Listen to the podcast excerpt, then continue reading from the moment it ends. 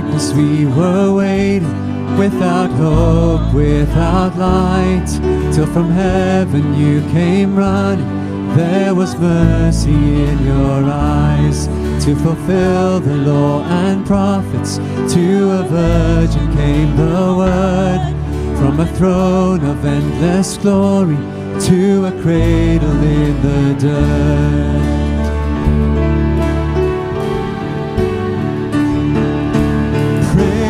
The Father, praise the Son, praise the Spirit, three in one.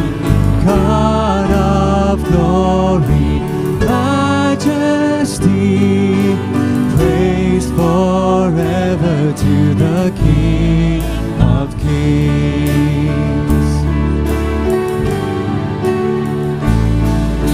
reveal the kingdom coming and to reconcile the lost, to redeem the whole creation. You did not despise the cross, for even in your suffering, you saw to the other side, knowing this was our salvation. Jesus, for our sake, you died.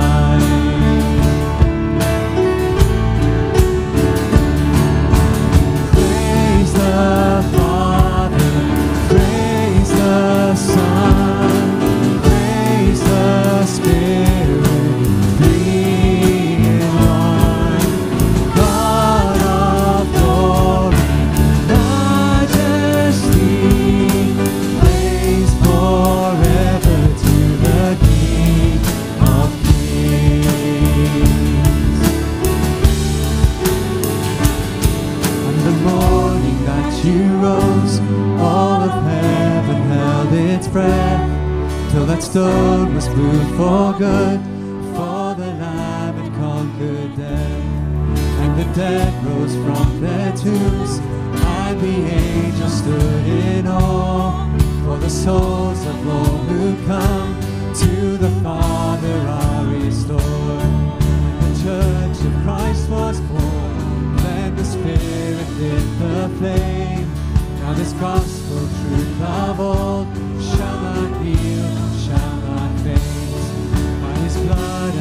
His name, in His freedom I am free. For the love of Jesus Christ,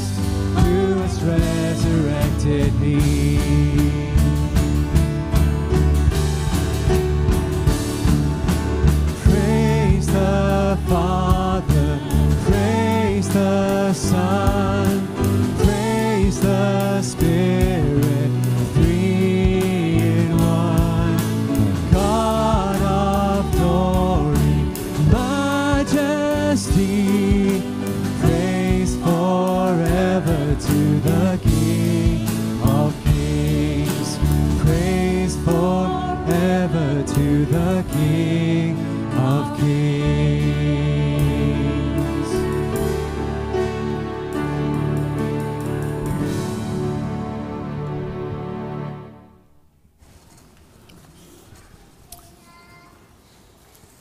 Well, good morning, everyone. It is uh, truly a blessing to be back with you this morning, and I know it's not officially the first Sunday of the new year, it's the second, and many of you were here last week already. Uh, but from my side, a very blessed new year to each and every one of you. May you know the Lord's very special plans and purposes in your life uh, as you go into this year, and for us uh, as a church. Um, this is thankfully the last Sunday we are back at, uh, we are still in one service mode um, because clearly we're running out of space. And so from next Sunday again, we go back to our two services. Um, so please take note of that from next Sunday back to 8 uh, and 10. And we'll also be resuming our evening services from uh, next week as well. But very special welcome to each and every one of you to our service today. Also, very special welcome to those who are, uh, can't be here in person and are joining us online for the live stream. Uh, we trust that you also will know the Lord's blessing this morning and will be able to join with us as soon as possible again. Uh, I don't often welcome particular individuals, but it is lovely to have Doug and Jill van Meter with us this morning uh, from Brackenhurst Bap- Baptist Church. Um, Doug has been a great blessing to myself and to many other pastors in the ministry. We meet once a month uh, in our fraternal, and it's always a great encouragement. So please do take our greetings back to, to Brackenhurst. Uh, we thank the Lord for your partnership with us in the gospel. Uh, those of you who are here in 2020 will remember that all our small groups did a discipleship training, and we worked through a discipleship manual for the whole year. Well, that was the product of Brackenhurst, and so we can thank the Lord for just the benefit of being part of a wider kingdom of God and, and sharing the resources in that way. So, just a reminder then, we have no evening service this evening. That will resume again uh, next week. Also, to let you know that there are still some daily bread devotional material books available at the info desk. So, if you'd like to uh, quickly catch up this first week that you've missed and get going for the rest of the year with um, the daily bread devotionals, they are available uh, at the info desk. And then just our condolences to the Easterbrook family at the passing away of Yvonne this past Thursday. Many of you will know Yvonne, who's been part of this church for many, many years. And so Yvonne's memorial uh, will be held on Wednesday, this coming Wednesday at 2 o'clock. Lee Robinson will be taking the memorial service there. So please do join us uh, for that. Uh, we thank the Lord for the life and memory of Yvonne. Then also, we have been announcing uh, for the last month or so that we are planning a baptismal service. Uh, hopefully towards the end of January. We still need to finalize the date. So, if you would like more information about believers' baptism, perhaps you were baptized as a baby, perhaps you've never been baptized, but you love the Lord Jesus Christ as your Lord and Savior, and you maybe want to just find out a little bit more about what we believe about baptism, there is a little booklet at the info desk. Please take that. Uh, there's an application form inside. Would you please fill that out? And then uh, I will meet with you and we can chat through that uh, prior to the baptismal service.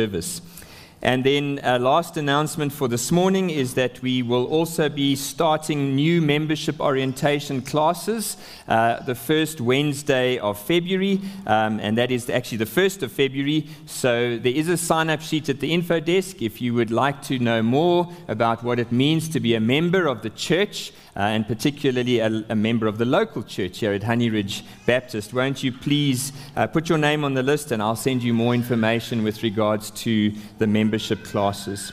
So I could ask the stewards if they would uh, come to the front uh, as we take up our tithes and our offerings for the Lord's work, both here and further afield. Thank you.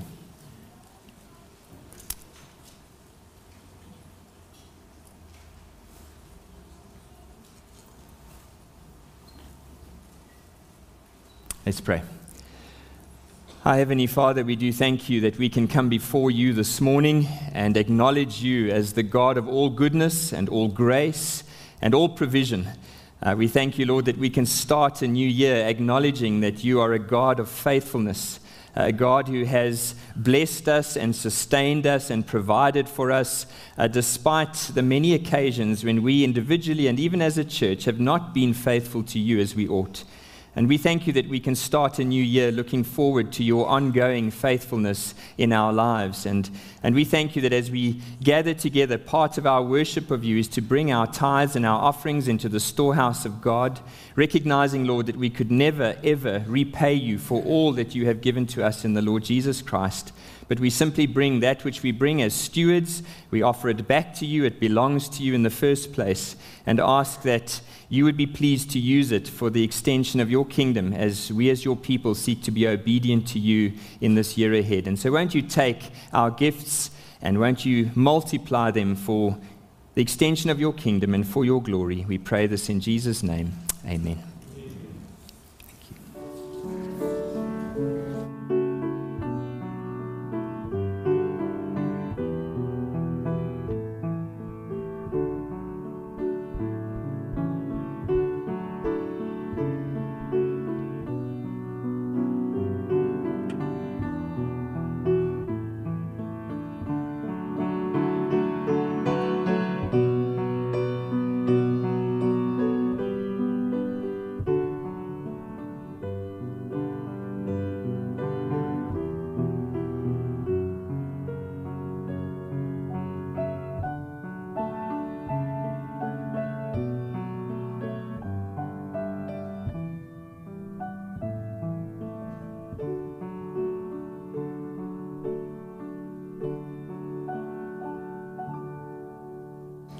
Just as the stewards finish taking up the offering, and before Auntie Gail comes up and speaks to the children this morning, I'm going to ask Felix if he would just uh, join me here in front.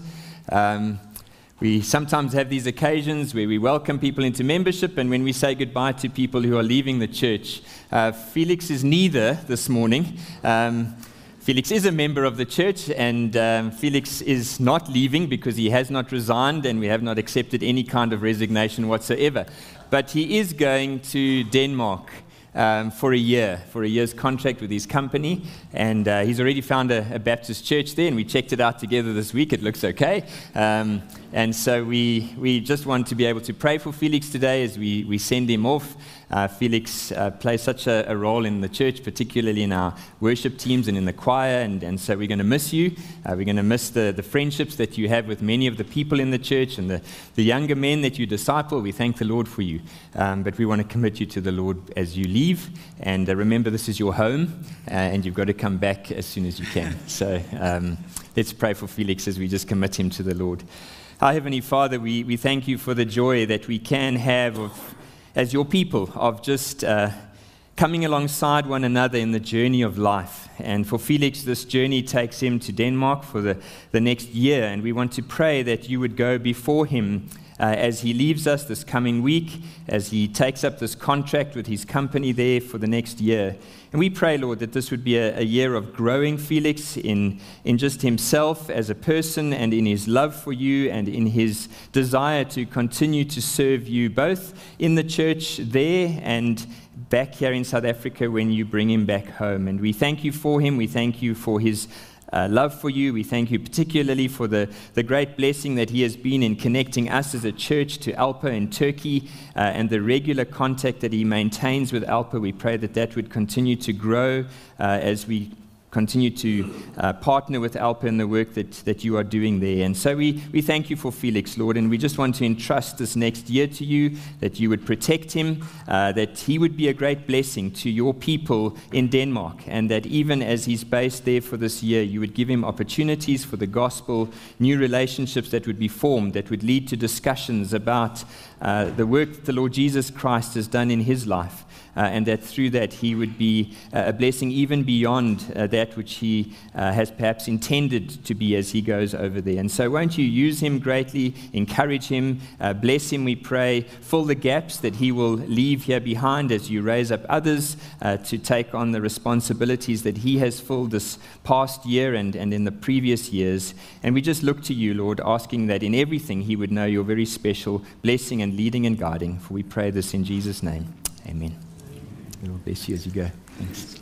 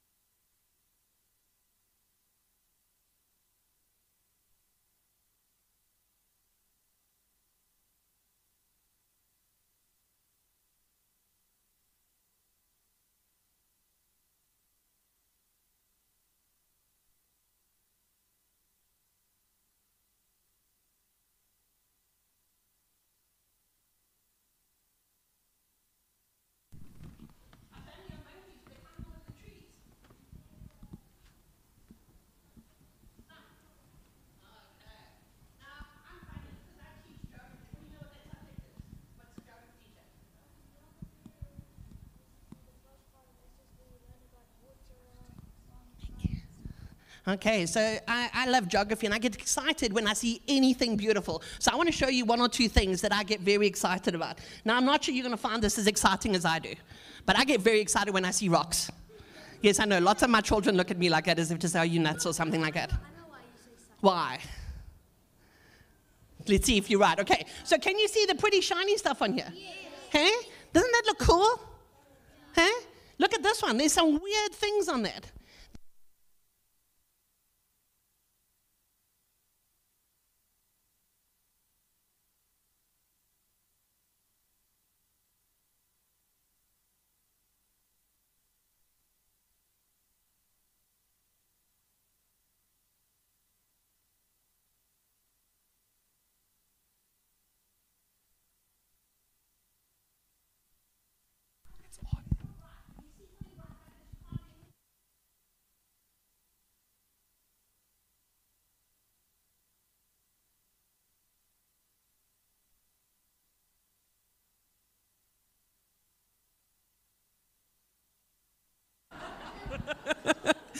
Third time lucky. Okay? I get very excited when I see things like this because to me, this is just beautiful. Or like this. How's this one? What's this? Yeah, it's scary, hey? Yeah, but it's quite amazing when you look at it. Okay? It's beautiful. And then, how about this? Isn't I went to get this printed, and the guy at the printing shop had a whole discussion with me. Look at the weird colors on this. Oh, hey? Is that not cool? And then have a look at this one. We think we're so big as people. Huh? Can you see the little person over here? Huh? It's so small. It's Jonah. No, I don't think it's Jonah. I'm not sure they had cameras back then. So when I look at that, what happens in my heart is I go, Oh my word, God, you are amazing. Look at what you have created. You've created all these beautiful things from the beautifully colored rocks to flowers to nature. But then I want to read you something because we look at something like that and we think it's so big and amazing, which it is. But then he tells us something about us. And this is in Psalm 139. And he says, For you created me. That means God created each one of you and me he says, You created me in my inmost being. You knit me together in my mother's womb. And now listen to this. I praise you because I am fearfully and wonderfully made. Your works are wonderful.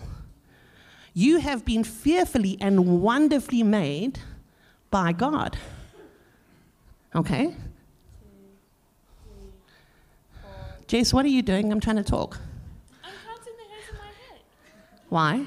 Because I know that God knows how many, so I want to see if I can figure out. That reminds me. Do you think she's talking nonsense? Yes. Huh?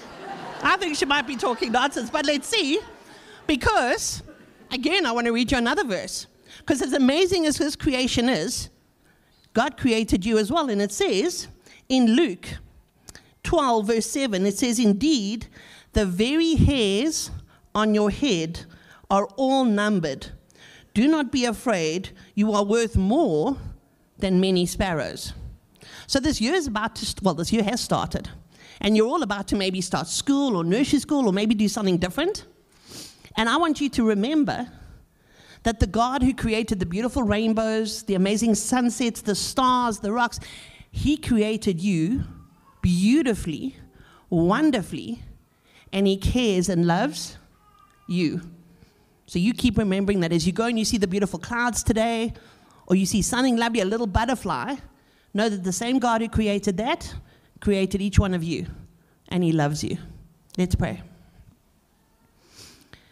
Dear Lord Jesus, we thank you for the amazing, beautiful things that you have created, from the very small little butterflies to huge, big elephants to the stars.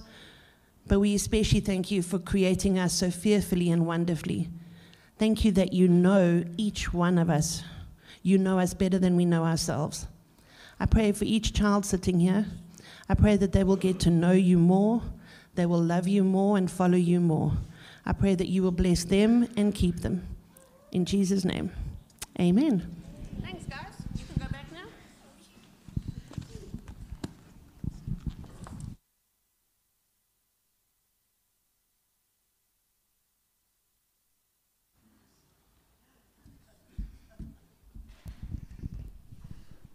Well, good morning from my side, church family, and all of God's best for the year um, that lies ahead. So, with our uh, entertainment mindset, we, we all love to be entertained, just to keep us from that and to make sure that we're not just here in body only. Um, listen, to, listen to Paul's call to our hearts and our minds. If then you have been raised with Christ, seek the things that are above, where Christ is seated at the right hand of God. Set your minds on things that are above, not on things that are on earth, for you have died, and your life is hidden with Christ in God. Let's pray together. Our Father, by your dear Spirit, help us to make the most of our time together this morning so that we can give you our full attention with receptive hearts to your glories and your voice, ready to worship and obey. Lord, please would you align our hearts with what our lips will sing. Father, we acknowledge that, that hope is a powerful thing, even when, even when it's misplaced. We confess, Lord, that we often set our hope in your many gracious gifts, which inevitably fail us, instead of setting our hearts on you. We set them on our, on our health, on our financial security, our material possessions, our intellect, our jobs, our relationships, and more. Thank you, Lord, that you are our hope eternal the sure and certain goal of our faith, the eternally good, all faithful, and steadfast loving God. So help us afresh, Lord, to set our hope in you alone. In the name of our hope purchasing and securing Savior, the dear Lord Jesus Christ. Amen. Won't you stand? Let's sing together.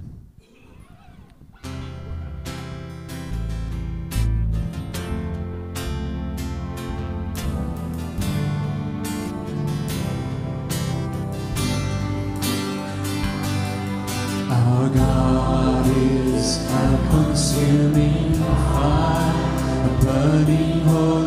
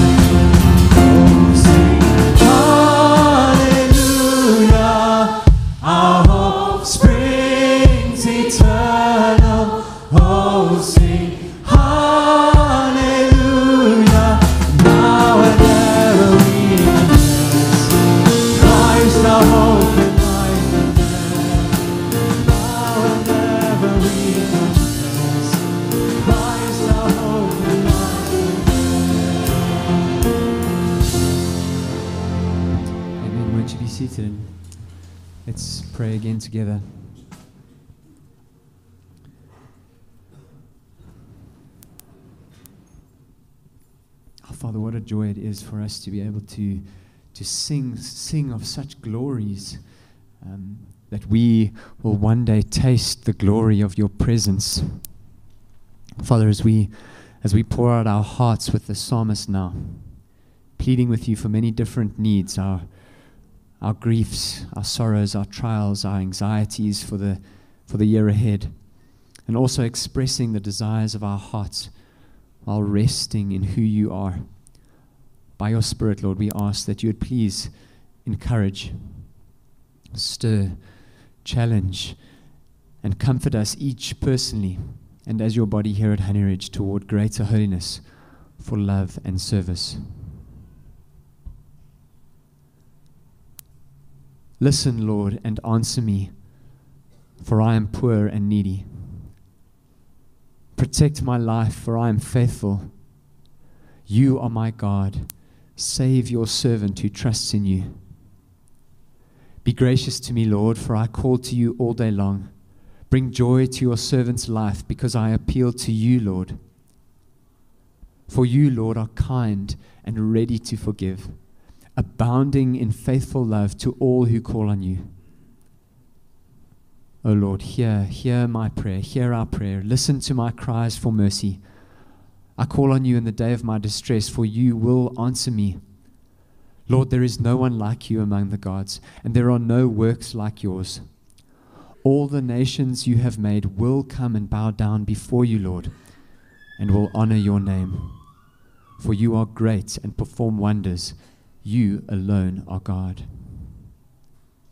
Teach me your way, O Lord, and I will live by your truth. Give me an undivided mind to fear your name. I will praise you with all my heart, Lord my God, and will honor your name forever. For your faithful love for me is great, and you rescue my life from the depths of Sheol. God, arrogant people have attacked me. A gang of ruthless men intends to kill me. They do not let you guide them. But you, Lord, you, Lord, are a compassionate and gracious God, slow to anger and abounding in faithful love and truth. Turn to me, turn to us, and be gracious. Give your strength to your servant and save us.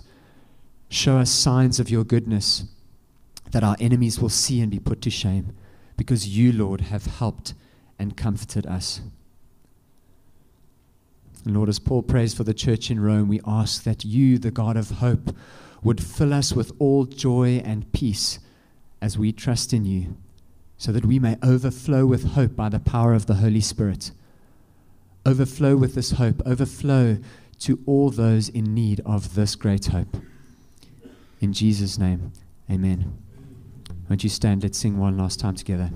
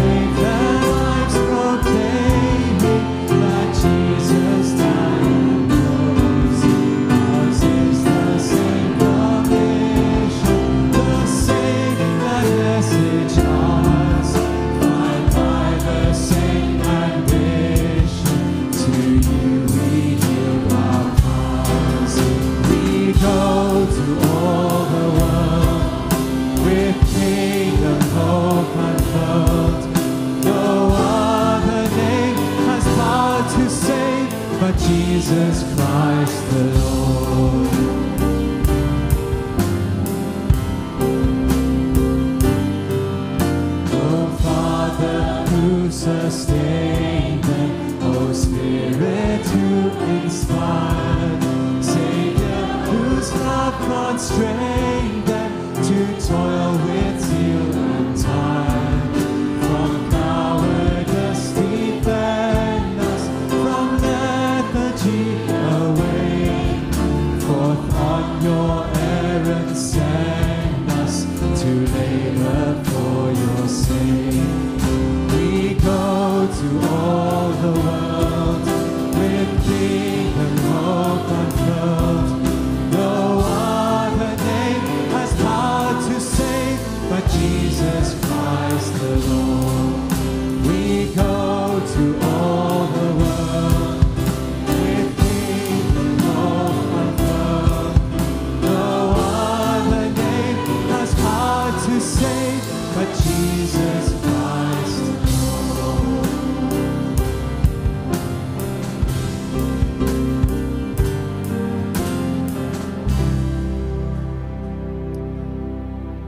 Father who sustained them, O Spirit who inspired, Saviour whose love constrained them, speak, your servants are listening.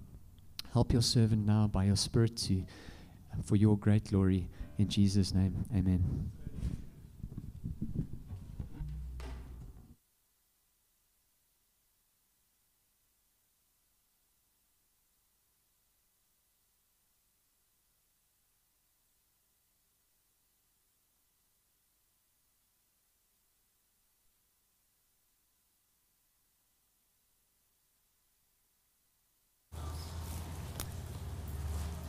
Well, if you have your Bibles, and I hope you do, uh, please would you turn to Psalm 105 with me this morning. Psalm 105 as we come to our time uh, in God's Word today. Just a, a little bit of an introduction here, starting from next Sunday. Uh, we will be resuming on Sunday mornings in our series into Samuel as we continue the study of the life of David and uh, all of God's dealings with his people during the reign of King David. And then next Sunday evening, as we resume our evening services for this year, we will be starting a new sermon series in the life of Joseph from Genesis chapter 37 all the way through to chapter 50. And so, what I'm going to be doing today uh, is the introduction. If we can just go back there, I don't know why that happened. Thanks, Dion. Um, what I'm going to be doing today in, is really just the introduction sermon to our evening series in the life of Joseph, which will start next week. And I hope that Today's message will be a blessing and an encouragement uh, to you this morning as a standalone message from Psalm 105. But I also hope that it will encourage you to join us from next Sunday evening as we come to this most exciting story, uh, which really takes up the last quarter of the book of Genesis.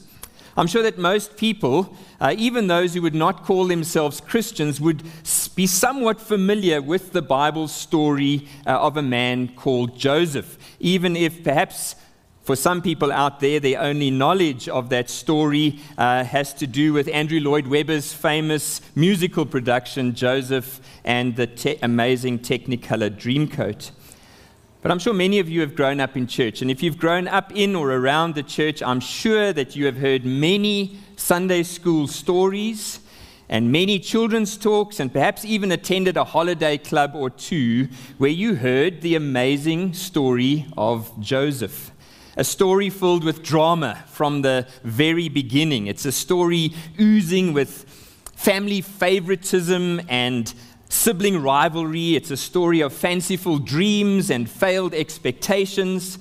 It's a story of hatred and hidden agendas, one of deception and disappointment, a story of temptation and seduction, a story of injustice and inspiration. It's a story of great sadness and wonderful happiness, of humiliation and honor, uh, a story of repentance, forgiveness, and restoration.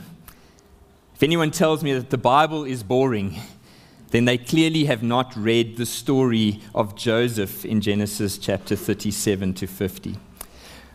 But despite its familiarity to, to most of us as a Sunday school favorite, I was thinking about this over the holiday period. I cannot ever recall in my life of growing up in the church and having served the Lord uh, in ministry for the last 12 or 15 years, I can never recall a sermon series on the life of Joseph. Certainly not one that works through the entire narrative from Genesis uh, 37 to 50. And so that is what we are going to be doing on Sunday evenings for the next two or three months leading us up to Easter. And so I really do hope that you will make the extra effort to end the Lord's Day with us as we consider this story together.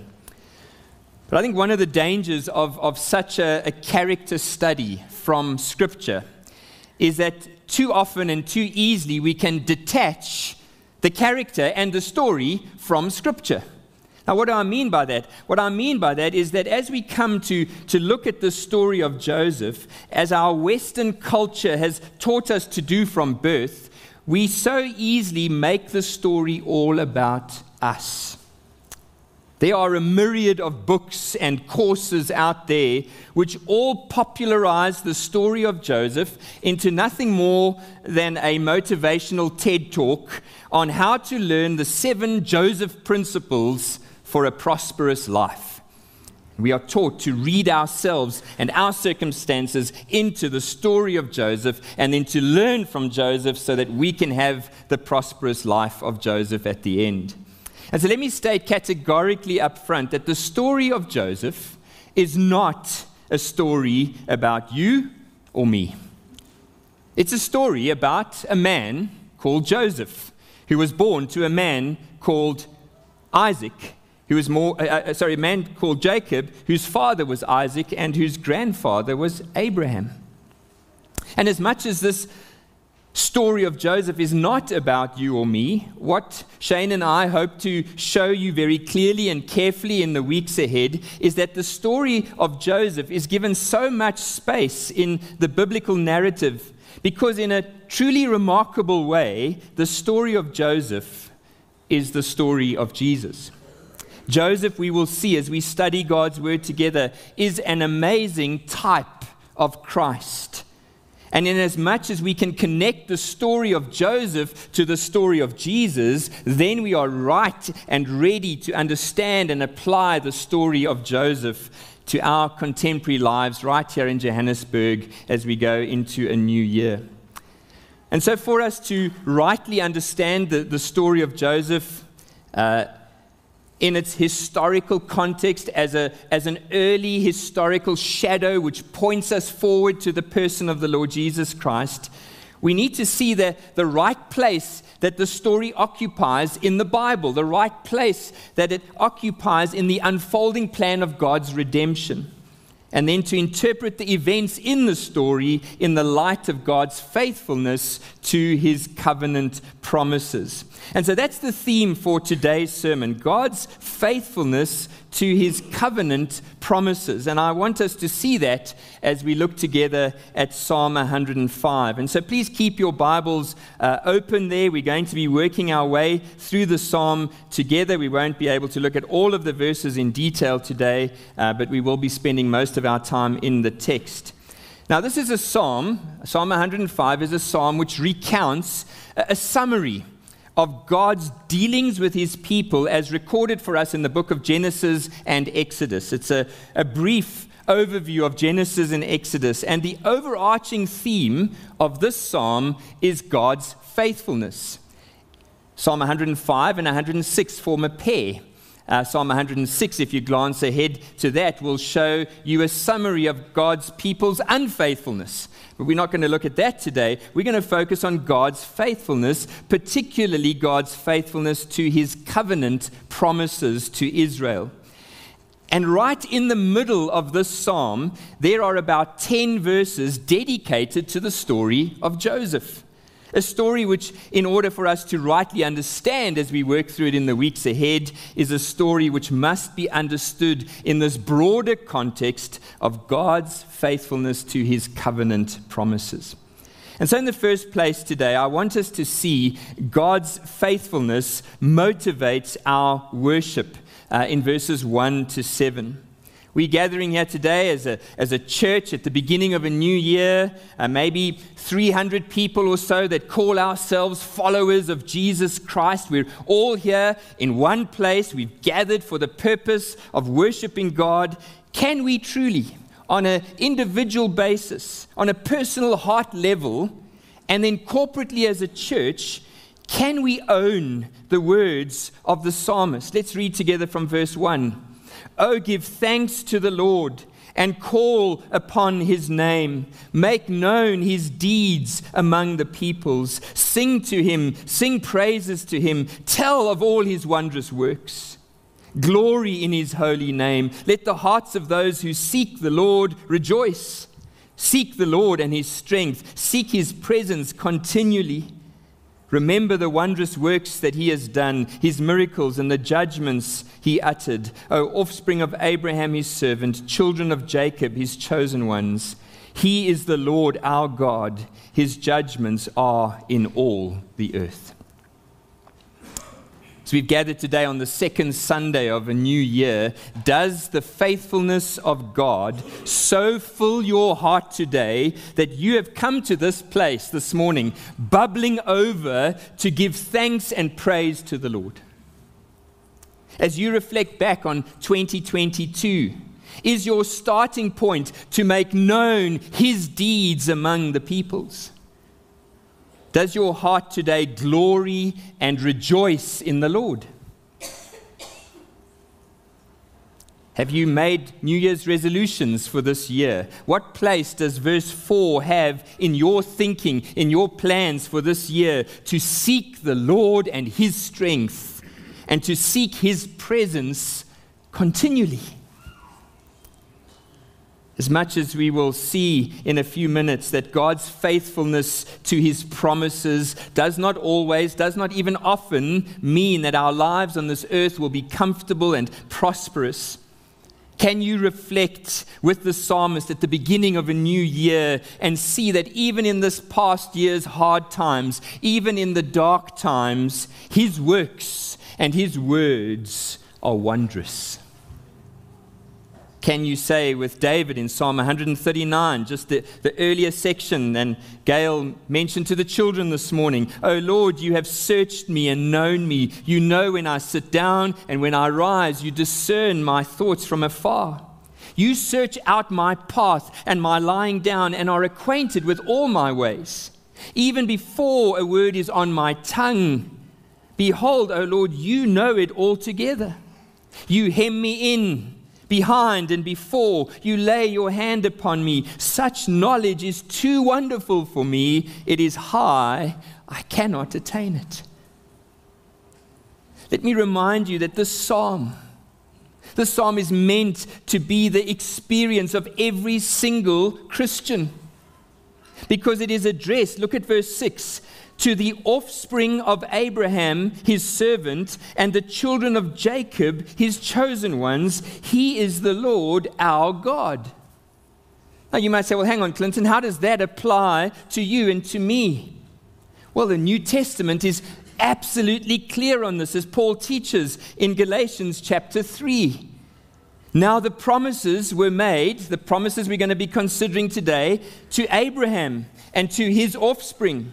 It does not say, and to offsprings, referring to many, but referring to one, and to your offspring, who is Christ. And if you and me are Christ's, then we are Abraham's offspring, heirs according to the promise.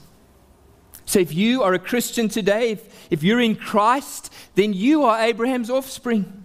And God's fulfillment and fullness of his covenant promises applies to you and should motivate you and me to worship God, to give thanks to Him, to call on His name, to sing praise to Him, to glory in His name, to rejoice and make His deeds known to all the peoples. Verse 1 to 7. How's that for a New Year's resolution? I pray that that would be true uh, of all of our hearts as we go into this year. But in the second place, it's crucial for us to see that God's faithfulness is rooted in covenant in verses 8 to 11. Now, 8 to 11 are really the theological crux of the psalm because they reveal to us that God's faithfulness is not something which waxes and wanes like our faithfulness does. It does not change depending on how God is feeling. No, God's faithfulness is steadfast and unchanging because it is rooted in his covenant promises. So, as I read these verses, please notice the absolute security and certainty which is conveyed in these verses. He remembers his covenant forever the word that he commanded for a thousand generations, the covenant that he made with Abraham, his sworn promise to Isaac, which he confirmed to Jacob as a statute, to Israel as an everlasting covenant, saying, To you I will give the land of Canaan as your portion for an inheritance. One of the themes we are going to encounter uh, again and again in the story of Joseph is the theme of the providence of God. The fact that God works out all things, all things for the good of those who love him. And this verse tells us why God does what he does, why his faithfulness is sure, why he is worthy of all our praise because everything God does is rooted in his covenant promises with Abraham. The covenant he then confirmed to Isaac and again to Jacob, the covenant which is fully and finally fulfilled in the Lord Jesus Christ. Now, again, if you are struggling to see how the covenant promises to Abraham and Isaac and Jacob apply to you and me as a Christian, let me remind you to go back to, Genesis, uh, to, to Galatians 3:29. If you are Christ's, then you are Abraham's offspring, and you are heirs, you are recipients of the promise.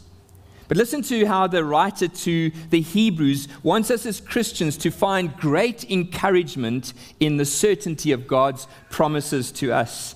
I won't bring the text up, it's a little bit long, but Hebrews 6, verse 13 says, For when God made a promise to Abraham, the very promises we're considering, since he had no one greater by whom to swear, he swore by himself, saying, Surely I will bless you and I will multiply you.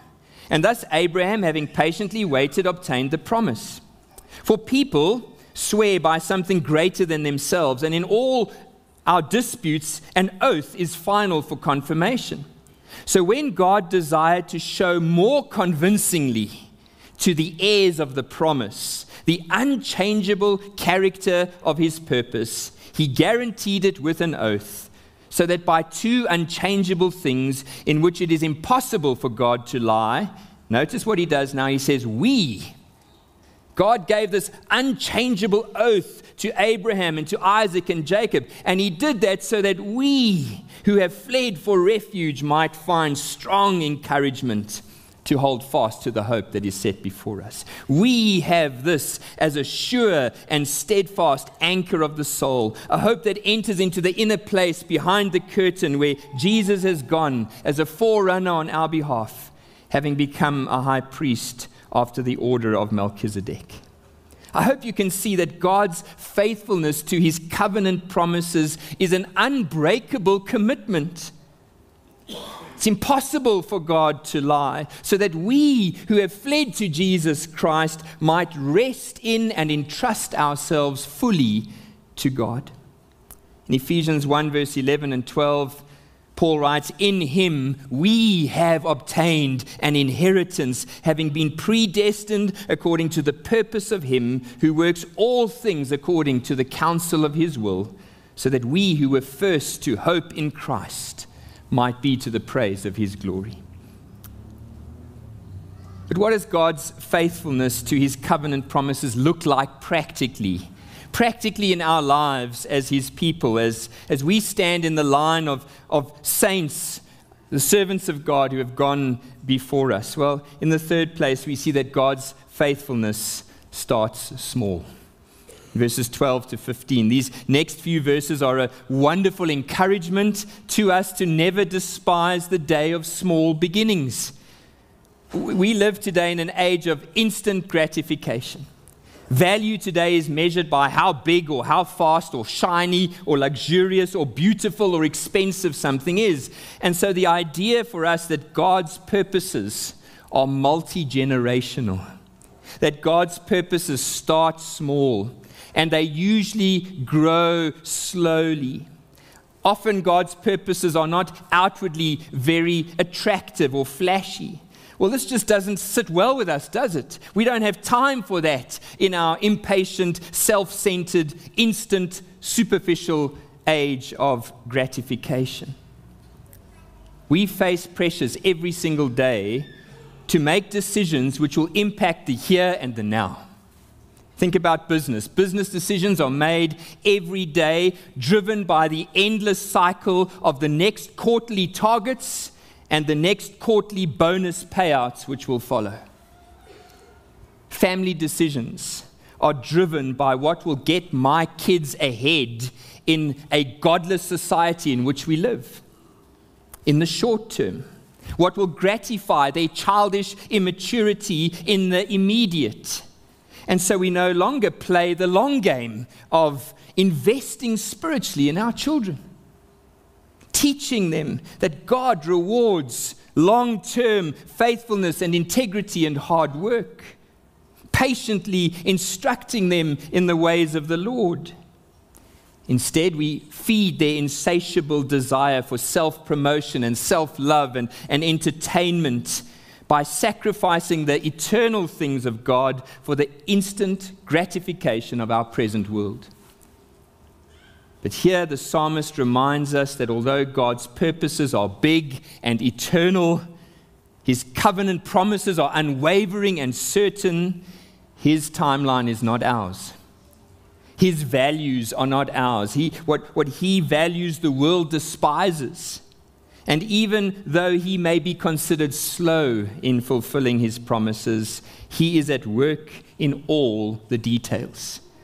Let's read verse 12 to 15 speaking about Israel uh, or the people of God when they were few in number, of little account, and sojourners in the land, wandering from nation to nation. From one kingdom to another, he allowed no one to oppress them. He rebuked kings on their account, saying, Touch not my anointed ones, do my prophets no harm. Sorry, there's the, oops, there we go. There's the verses that I've just read.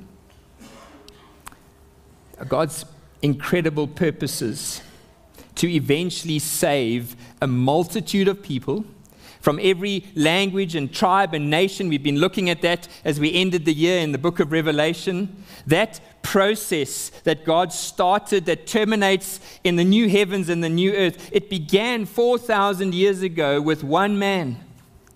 One man who had some kids, who had some kids. And it was while they were in few in number, while they were of no significance whatsoever, what did God do?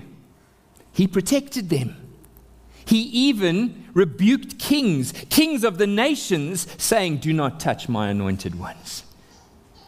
In Deuteronomy 32, verse 10 to 12, listen to what God says. He found Israel in a desert land and in a howling waste of the wilderness. He encircled him, he cared for him, he kept him as the apple of his eye. Like an eagle that stirs up its nest, that flutters over its young, spreading out its wings, catching them, bearing them on its pinions, the Lord alone guided him. No foreign God was with him. Again, we see this pattern repeated in the ultimate seed of Abraham as we have just this past Christmas considered the small, humble beginnings of the birth of the Lord Jesus Christ into this world, which then initiated a 30 year long journey of utter obscurity for Jesus before God finally stepped in to accomplish his co- covenant promises through the Lord Jesus Christ.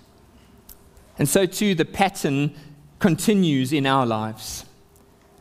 Paul reminds us in 1 Corinthians chapter 1 For consider your calling, brothers and sisters. Not many of you were wise according to worldly standards, not many were powerful, not many were of noble birth, but God chose what is foolish in the world to shame the wise. God chose what is weak in the world to shame the strong. God chose what is low and despised in the world, even things that are not, to bring to nothing things that are so that no human being may boast in the presence of God.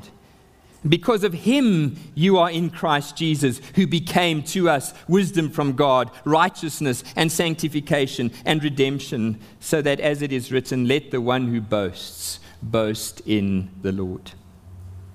So God's faithfulness to his covenant promises starts small. But in the fourth place, we see that it often takes strange detours. Now, it's in these verses, verses 16 to 24, which are central to this entire psalm on the faithfulness of God and his covenant promises, that our attention is focused on the life of Joseph. And we might too easily forget that what takes place in Genesis 37 to 50 is not some side story which Moses thought might make for a nice Broadway musical one day. No, it's an essential part of God's purposes for his people. And so, before we read these verses, let me remind you of what God said to Abraham back in Genesis chapter 15. Genesis 15, verse 12. As the sun was going down, a deep sleep fell on Abram. And behold, dreadful and great darkness fell upon him. Then the Lord said to Abram, Know for certain that your offspring will be sojourners in a land that is not theirs, and will be servants there and they will be afflicted for 400 years. But I will bring judgment on the nation that they serve, and afterward they shall come out with great possessions. They shall come back here in the fourth generation, for the iniquity of the Amorites is not yet complete. Now, this is very instructive for us as we consider the ways of God in this world.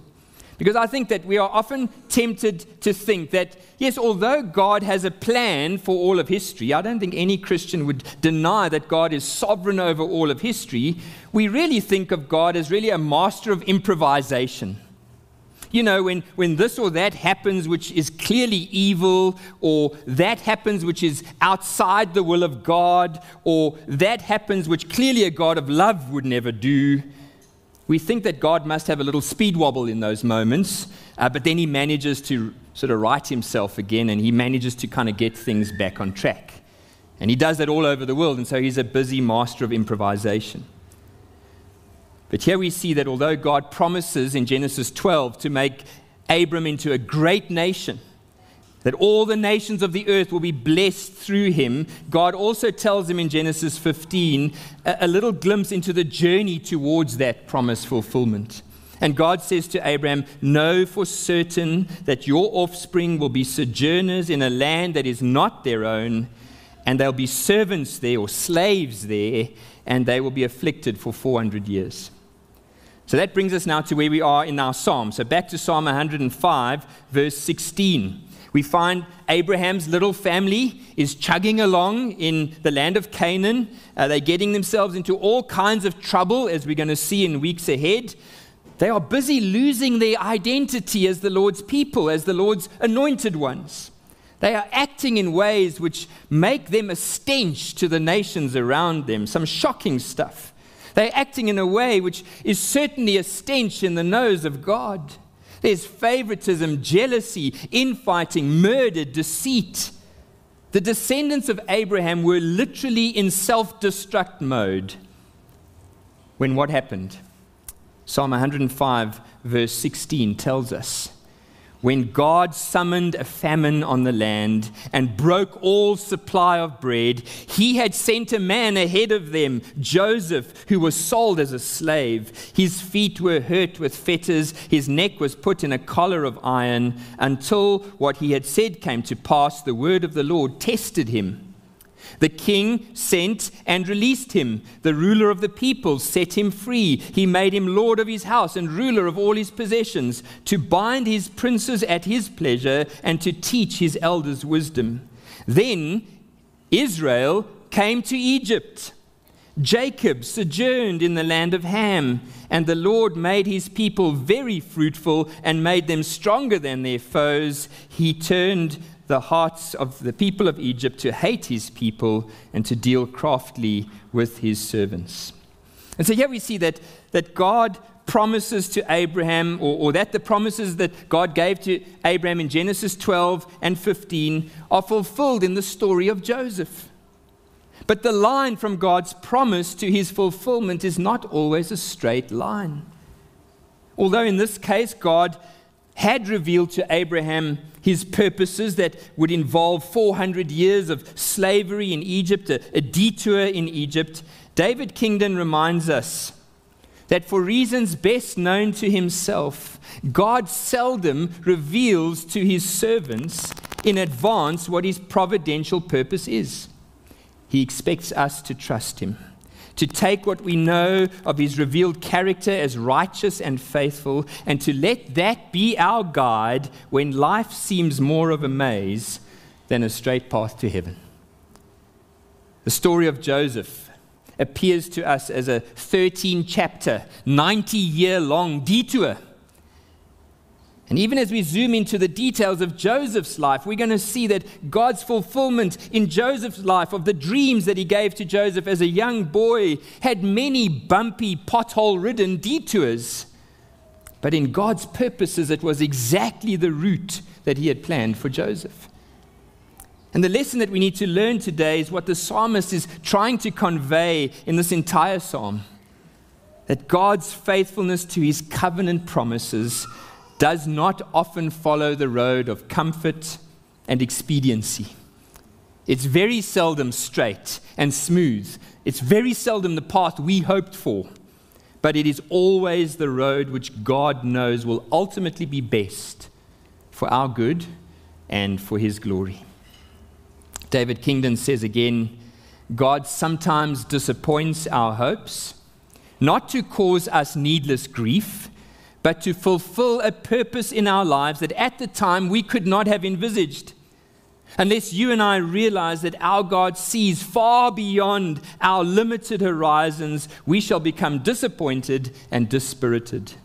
Again, we must learn to trust where we cannot trace we need to bring our time to a close. And so let me just mention the next two lessons which the psalmist teaches us, which is that God's faithfulness cannot be opposed. That's in verses 25 to 38. Uh, and then that God's faithfulness continues in the wilderness in verses 39 to 40. If you spend some time this week reading the whole psalm, you will see the wonderful encouragement of the lengths that God will go to to accomplish his covenant promises for his people. Nothing and no one can stop God from keeping his promises. We see, just going back to verse 25 to 38, that as God raised up Moses when his time was right, it was to reveal his purposes to Pharaoh. And through a series of 10 plagues, he broke all the resistance, all the opposition of the entire nation of Egypt, so that God's people could leave with all the wealth of Egypt but also of great encouragement to us is that God's faithfulness to his promises continues even in the wilderness. For 40 years, God banished his people to the wilderness because of their sinfulness and their rebellion. And yet, throughout that season, the psalm tells us that God protected them, He led them, He fed them manna from heaven, He fed them quail from the sky, and He gave them water to drink from the rock. Why did God do that? Why did God just not wipe them out and start over? That would have been so much easier. Well, verse 42 tells us why. For he remembered his holy promise and Abraham his servant.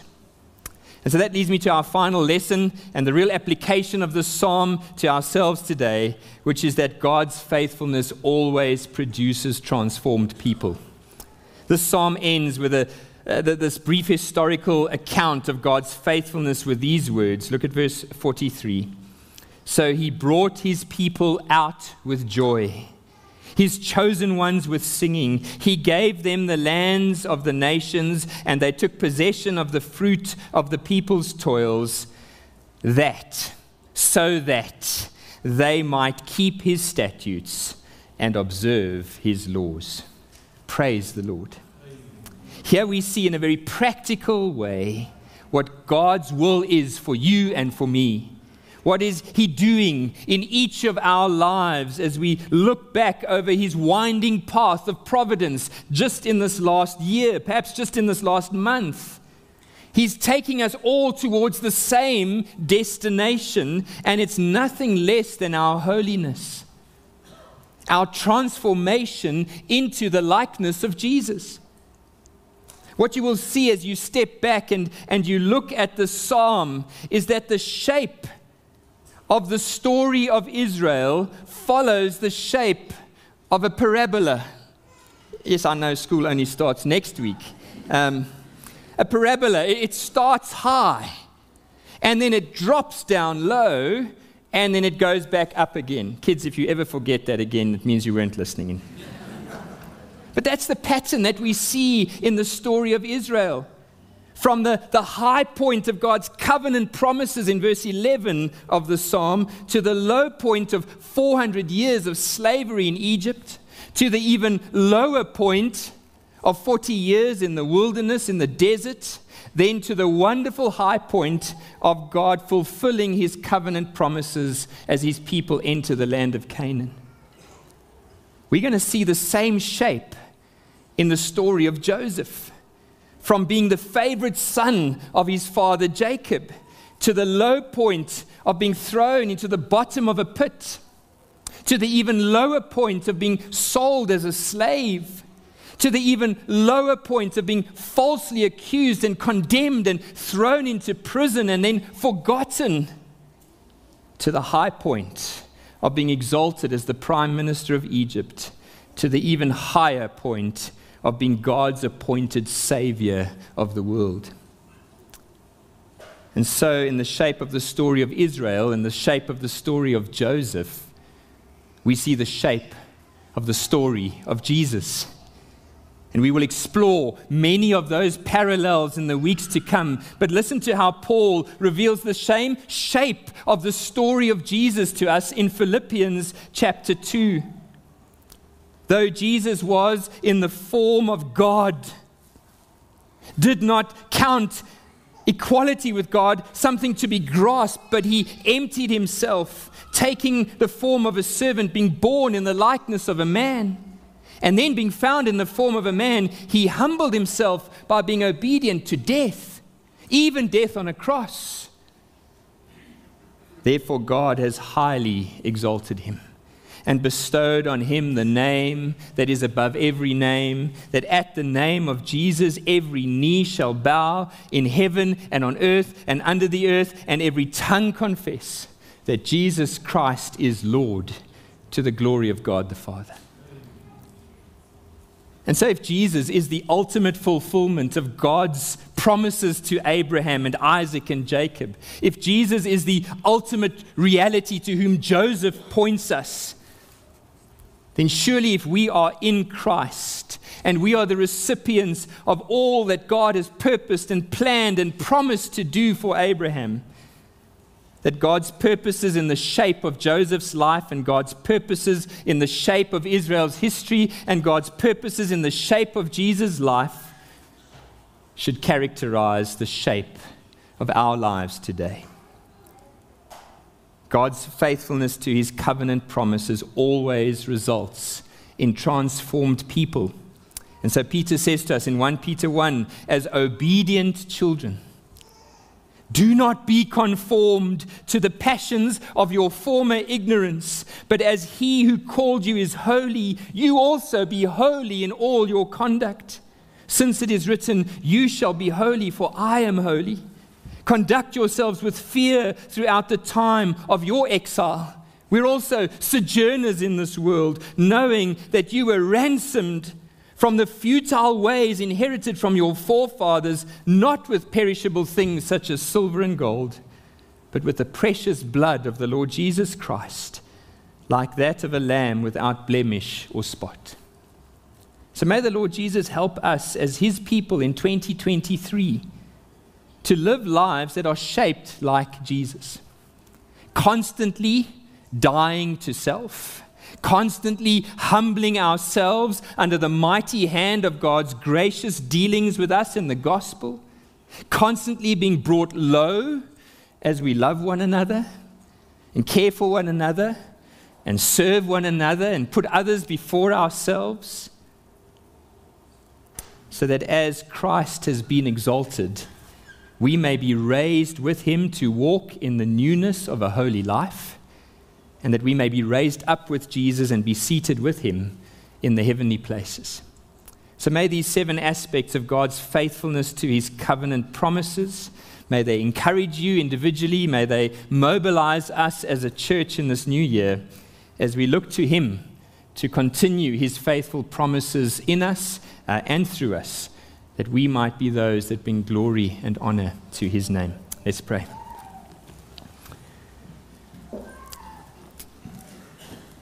Our gracious Heavenly Father, we come before you this morning, and as we have just taken a brief survey over your dealings with your people at the very beginning in the book of Genesis and Exodus, so we can see a plan that is so much bigger than any individual, any nation, even bigger than us as human beings on earth.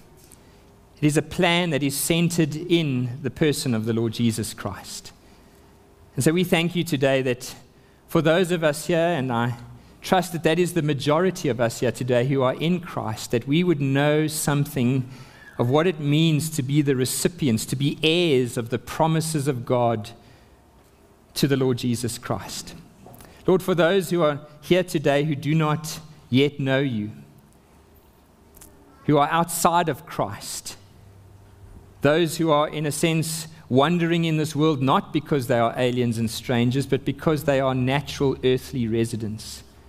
May they recognize their need to be reconciled to this God, this faithful covenant keeping God of the Bible, who works out all things for the good of those who love him, not just in this life, but ultimately for all eternity. Lord, may these truths mobilize us, motivate us to be a people who are filled with joy and gratitude in you as we go into this year. May we see every opportunity that you give us as one not for self exaltation and self promotion, but one in which we might be able to be faithful to your plans and your purposes and your promises to us as your people. So help us, we pray, Lord, to do this. Transform us, we pray, daily into the likeness of the Lord Jesus Christ. And may we, as the Honey Ridge Baptist Church, shine brightly for you in this year ahead, for we pray this in Jesus' name. Amen.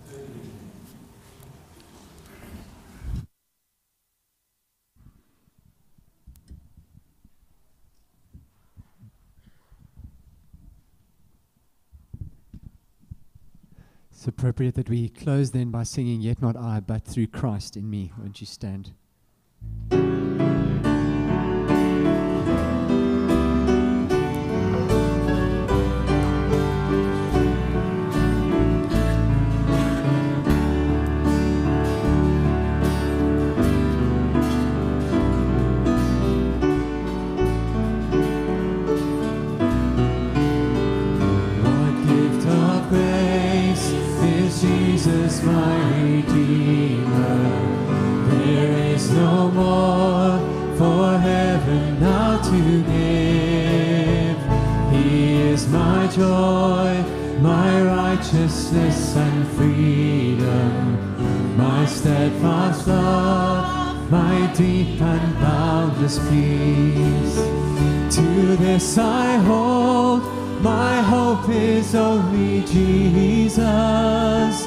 for my life is wholly bound to His.